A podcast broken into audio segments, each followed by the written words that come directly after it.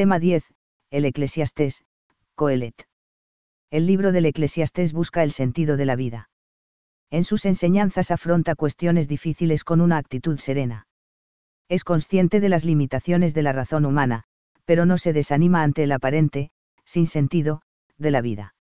Sabe convivir con problemas no resueltos y trata de encontrarles una solución. Vive en el presente, disfruta de los momentos que tiene por delante y recomienda servir a Dios en los días de la juventud, sin esperar a que llegue la vejez cuando falten las fuerzas. 1. Primera aproximación al libro. 1.1. Lugar en la Biblia. El libro de Coelet, QOU, viene situado a continuación del libro de los Proverbios. Este orden se debe probablemente a la atribución del libro a Salomón. En la Biblia hebrea está situado de otra forma, entra en el grupo de los Megillot, cinco rollos, que se leen en festividades especiales. En este grupo, el libro está ubicado detrás de Proverbios y antes de Daniel. Eclesiastés se leía y se lee en las sinagogas en la fiesta de los tabernáculos, Sukkot. Esta fiesta se celebra al comienzo del otoño, una vez terminada la recolección de los frutos, y la lectura del libro del Eclesiastés supone una invitación a gozar con agradecimiento de los bienes obtenidos en la cosecha, sin olvidar que son un don de Dios. Entre los judíos hubo un tiempo en que se discutió su canonicidad. Dudaron de su carácter sagrado algunos rabinos. Finalmente fue aceptado en el canon judío debido sin duda a la supuesta autoría salomónica y a que se vio en él una doctrina ortodoxa. 1.2. Título. En la Biblia hebrea se llama al libro, Coelet, porque así se denomina el autor de las enseñanzas recogidas él, palabras de Coelet, hijo de David, rey en Jerusalén, QO 1,1, cf. QO 12,9 a 10. En la versión griega de los 70 ese término fue traducido por, Eclesiastes. El significado exacto del término Coelet no está claro. Se trata de un seudónimo un tanto enigmático. En cualquier caso, el término griego, Eclesiastes, designa al que reúne con su llamada a una asamblea, Eclesia el libro aparece ya a primera vista como la obra de un sabio. La síntesis del contenido hecha al principio y al final, vanidad de vanidades, todo vanidad, QO 1,2 y 12,8, hace que este libro sea singular en el conjunto de los libros sapienciales. Coelet expone la vanidad de todo lo que sucede en este mundo, incluida la búsqueda de la sabiduría. ¿Qué ventaja saca el hombre de todo lo que trabaja bajo el sol? Generación va y generación viene, pero la tierra permanece siempre. Seil el sol, y llega el sol jadeando al lugar de donde Seil, QO 1,3 a 5. 2. Estructura y contenido. No es fácil esquematizar el contenido del libro, ya que los argumentos se repiten siempre desde el mismo punto de vista, todo es vanidad. Este es a grandes rasgos su contenido, un prólogo, QO 1,1 a 11, el cuerpo del libro, QO 1,12 12,8, y un epílogo, QO 12,9 a 14. Una lectura detenida del Eclesiastés descubre al observador atento que los primeros capítulos disuaden al lector de esforzarse por alcanzar la sabiduría, mientras que a partir del cap 7 se comienza a ponderar la importancia de adquirirla. No se trata de un cambio de opinión en Coelet, sino de una consecuencia del diálogo figurado que va manteniendo con los sabios de su época. Con esta estructura vendría a mostrar que no vale la pena empeñarse en adquirir la sabiduría que ellos enseñan, la tradicional, ya que es vanidad, es decir, esfuerzo vano, empeño inútil. En cambio, sí que tiene ventajas buscar otra sabiduría distinta, la que proporciona el temor de Dios y que se adquiere a partir de la contemplación de lo que incomprensiblemente sucede en la realidad. Por eso, el libro se podría dividir en dos partes, cada una de ellas con su propio esquema. 2.1. Primera parte, la sabiduría es vanidad, QO 1,3 a 6,12. El razonamiento comienza mostrando que, de acuerdo con lo que se observa en la naturaleza, parece que todo es un continuo devenir cíclico en el que no se puede esperar nada nuevo, QO 1,3 a 11. Seguidamente, se aduce la experiencia para mostrar que es un empeño vano emprender cualquiera de los diversos caminos que ordinariamente se presentan en la vida para buscar la sabiduría, QO 1,12 a 2,26. Esa exposición de motivos se continúa con una reflexión sobre el acontecer de las cosas a su tiempo, QO 3,1 a 15, y con una serie de discursos en los que Coelet va narrando lo que, ha visto, fraude y corrupción, muerte, explotación, envidia, soledad, etc., y que le merece siempre la misma conclusión, todo carece de sentido, QO 3,16 a 4,16. Ante esa situación siguen unos consejos, QO 4,17 a 5,11, en medio de los cuales está uno que encierra la tesis fundamental del libro, a muchos sueños, muchas palabras huecas. Tú, teme a Dios, QO 5,6. Las riquezas en las que algunos ponen su confianza, aun siendo don de Dios, solo traen consigo males, QO 5,12 a 6,9. Por eso, la conclusión de esta primera parte podría ser, que ventajas trae consigo esa sabiduría que en nada aclara el sentido de la vida. QO 6 de octubre de 2012. Si ves que en una región se explota al pobre y se conculca el derecho y la justicia, no te desconciertes, que la autoridad tiene otra por encima, y sobre ambas hay una suprema. Con todo, lo más ventajoso para un país es que alguien se cuide de que se cultiven los campos. Si un hombre vive muchos años gozando en todos ellos, que piense en los días sombríos, que serán muchos. Todo por venir es vanidad. Goza, joven, de tu juventud y que tu corazón te haga feliz durante los días de tu mocedad. Sigue los caminos de tu corazón y la mirada de tus ojos. Pero has de saber que de todo eso Dios te pedirá cuentas. Quita el sufrimiento de tu corazón y aparta el mal de tu carne, porque juventud y pelo negro son vanidad. QO 11,8 a 10. El libro termina casi del mismo modo que comenzó, vanidad de vanidades, dice Coelet, todo es vanidad. QO 12,8 se cierra, finalmente, con un epilo. El que ama el dinero no se sacia de dinero, y el que ama las riquezas no las consigue, también esto es vanidad. Si abundan los bienes, abundan los depredadores, y qué provecho saca el dueño sino verlo con sus ojos. Dulce es el sueño del obrero coma poco o mucho, pero al rico el empacho no lo deja dormir, QO 5,7 a 11. 2.2. Segunda parte, la sabiduría reside en el temor de Dios, QO 7,1 a 12,7.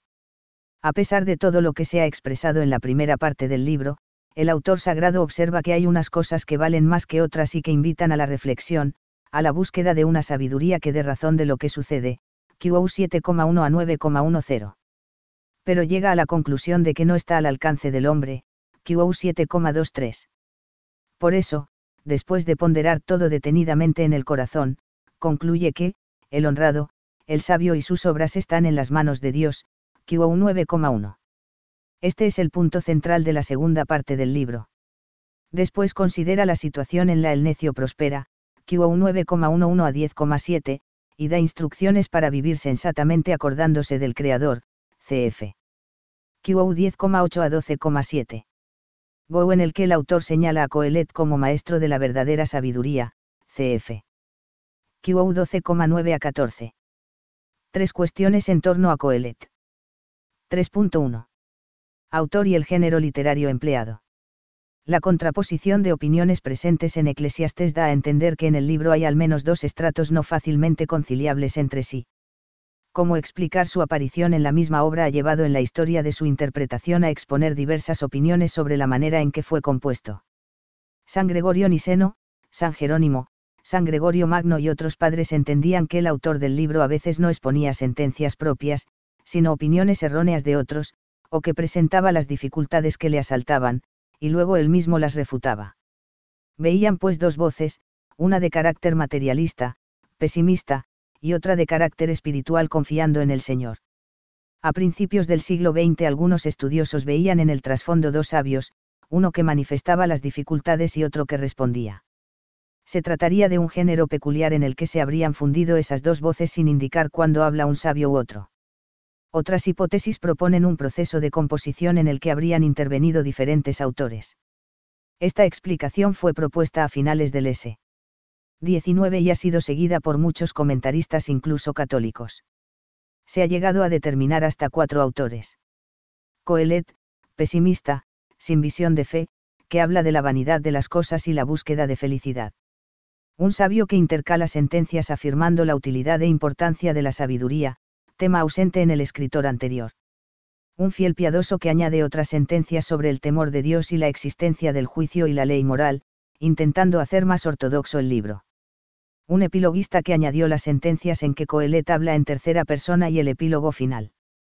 En realidad la obra presenta una fuerte unidad de principio a fin. Da la impresión de que es obra de un solo autor que presenta las insatisfacciones y desgarramientos de la existencia humana. Lo que parecen proposiciones opuestas respondería a las contradicciones que presenta la vida. El autor muestra un ansia de felicidad que no encuentra en ninguna parte, por eso, según él, hay que contentarse con el placer relativo de las cosas pequeñas. Teniendo en cuenta los géneros literarios empleados en la antigüedad, hoy se ve con cierta claridad que el autor usa el género llamado, diatriba. Esta consiste en presentar personajes ficticios que exponen sus opiniones, el autor se identifica con algunos de ellos al mismo tiempo que va presentando las opiniones contrarias a las suyas. En cada respuesta, a veces, no se indica expresamente el cambio de interlocutor. Así, van apareciendo afirmaciones y contraafirmaciones. Es un género que se emplea en la literatura griega y habría sido por influjo helenístico como llegó a ser conocido y empleado por el autor del libro del Eclesiastés. Este, a partir del personaje Coelet, en cuya boca pone su enseñanza y con el que se identifica cuando habla en primera persona, va exponiendo su propio pensamiento intercalando las ideas con las que está en desacuerdo. Pero, en realidad, emplea a su modo el género de la diatriba, sin ofrecer indicaciones claras acerca de a quién corresponden las distintas afirmaciones. De ahí que no siempre es fácil deducir que está tomado del ambiente y que se ha de considerar afirmación propia del autor. Así, con su recurso a la diatriba griega, un maestro judío expone brillantemente los tesoros de la sabiduría israelita con la conclusión final de que temer a Dios y guardar sus mandamientos es ser hombre cabal, cf. QO 12,13. Esta puede ser la clave para comprender la posición del autor. 3.2. Entorno cultural y religioso. A tenor de las distintas afirmaciones que van apareciendo a lo largo de la obra, se puede afirmar que el contexto en el que se compone la obra responde a los primeros tiempos de la helenización de Palestina, finales del S4 o inicios del S3 AC. Es en esta época cuando el influjo de las corrientes filosóficas griegas del momento y el arte de la retórica se extendieron por todo el Oriente Próximo. Entre esas corrientes estaban los cínicos, discípulos de Diógenes, que despreciaban los convencionalismos sociales y las exigencias de la moral. Los cirenaicos, discípulos de Aristipo, natural de Cirene, de tendencia fuertemente hedonista y que se reclutaban entre los miembros de familias acomodadas. Los escépticos, seguidores de Pirrón de Elis, sostenían que el hombre no puede conocer la verdad. Los epicúreos, llamados así por su fundador Epicuro, que veían la felicidad como el valor supremo que había que conseguir por búsqueda razonable de placeres. Los estoicos, movimiento iniciado por Zenón, intentaban sintonizar con la armonía del universo estando por encima de las pasiones. Proclamaban la hermandad universal y se pueden encontrar ecos de muchas de sus afirmaciones en Eclesiastés. Aunque no es fácil explicitar el influjo de la cultura helenística en Coelet, sí se aprecia que el autor está abierto al diálogo con esa cultura. Es más, parece asumir muchas de sus afirmaciones, así como la forma de presentar sus razonamientos. El autor del libro imagina un maestro judío, Coelet, que rompe con los moldes de la enseñanza tradicional en Judá y se hila a las calles y a los mercados como hacían los filósofos ambulantes e instruye a sus alumnos llamando la atención de los viandantes. Utiliza razonamientos y procedimientos retóricos análogos a los de sus competidores y va mostrando que las nuevas filosofías, que no cuentan con el temor del Señor, son ilusorias y totalmente vanas. Al mismo tiempo es evidente que el autor conoce muy bien los esfuerzos de los sabios israelitas que le habían precedido.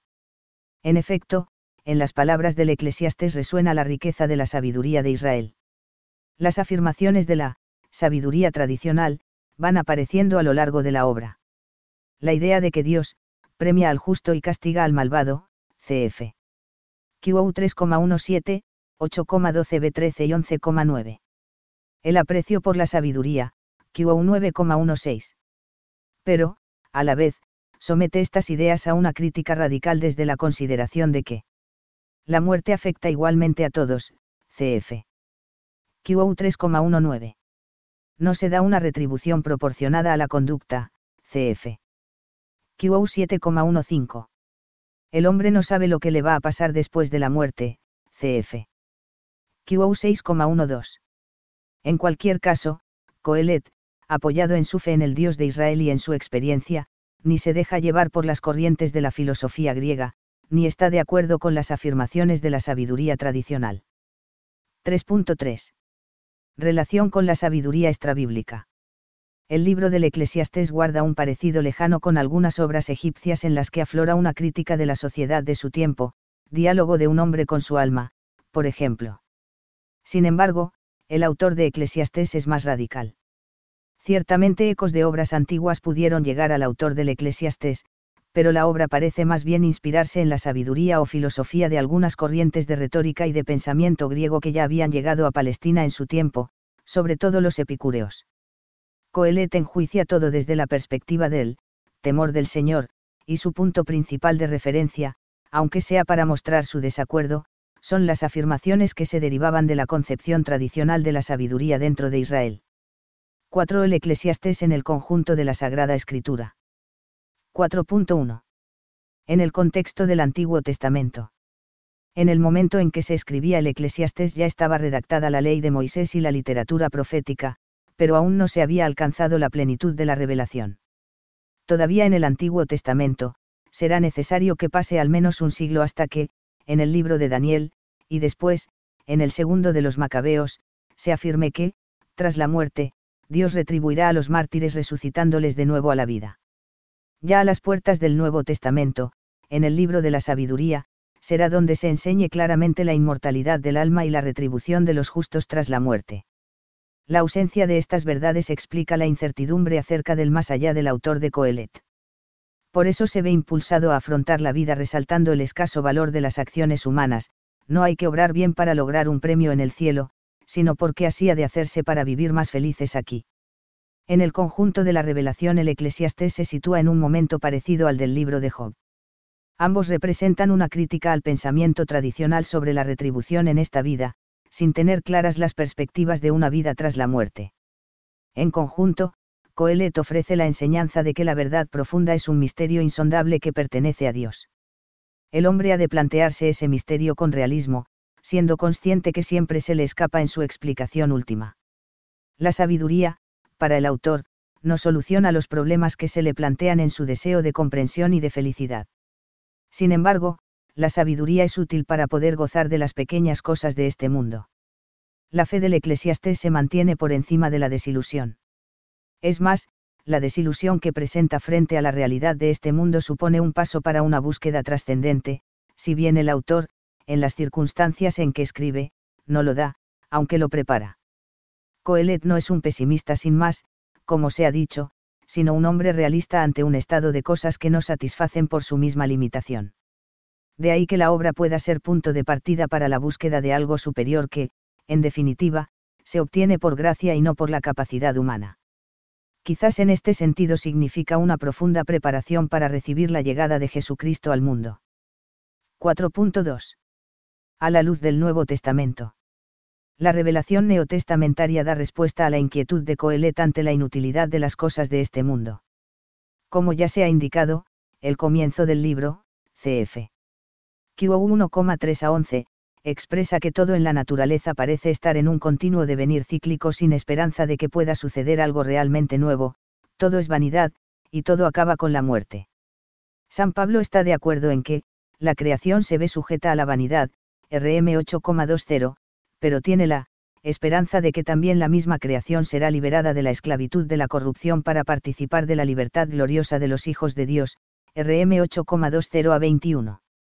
La conciencia de la vanidad de la vida y de las acciones humanas, expresada con tanta fuerza por Coelet, es asumida en profundidad por San Pablo cuando enseña que el hombre no puede justificarse por sus obras, sino por la gracia que recibe de Dios. Frente a la impotencia de la capacidad humana para entender el sentido último de la vida, el apóstol afirma que en Jesucristo se nos ha dado toda sabiduría e inteligencia, revelándonos el misterio de la voluntad de Dios Padre, cf. F 1,7 a 9, o lo que es lo mismo, tal como lo ha enseñado el Concilio Vaticano II, el misterio del hombre solo se esclarece en el misterio del Verbo encarnado, C. Vaticano II, Gaudium et Spes, N22. Coelet testimonia que era imposible desvelar el misterio del hombre antes de Cristo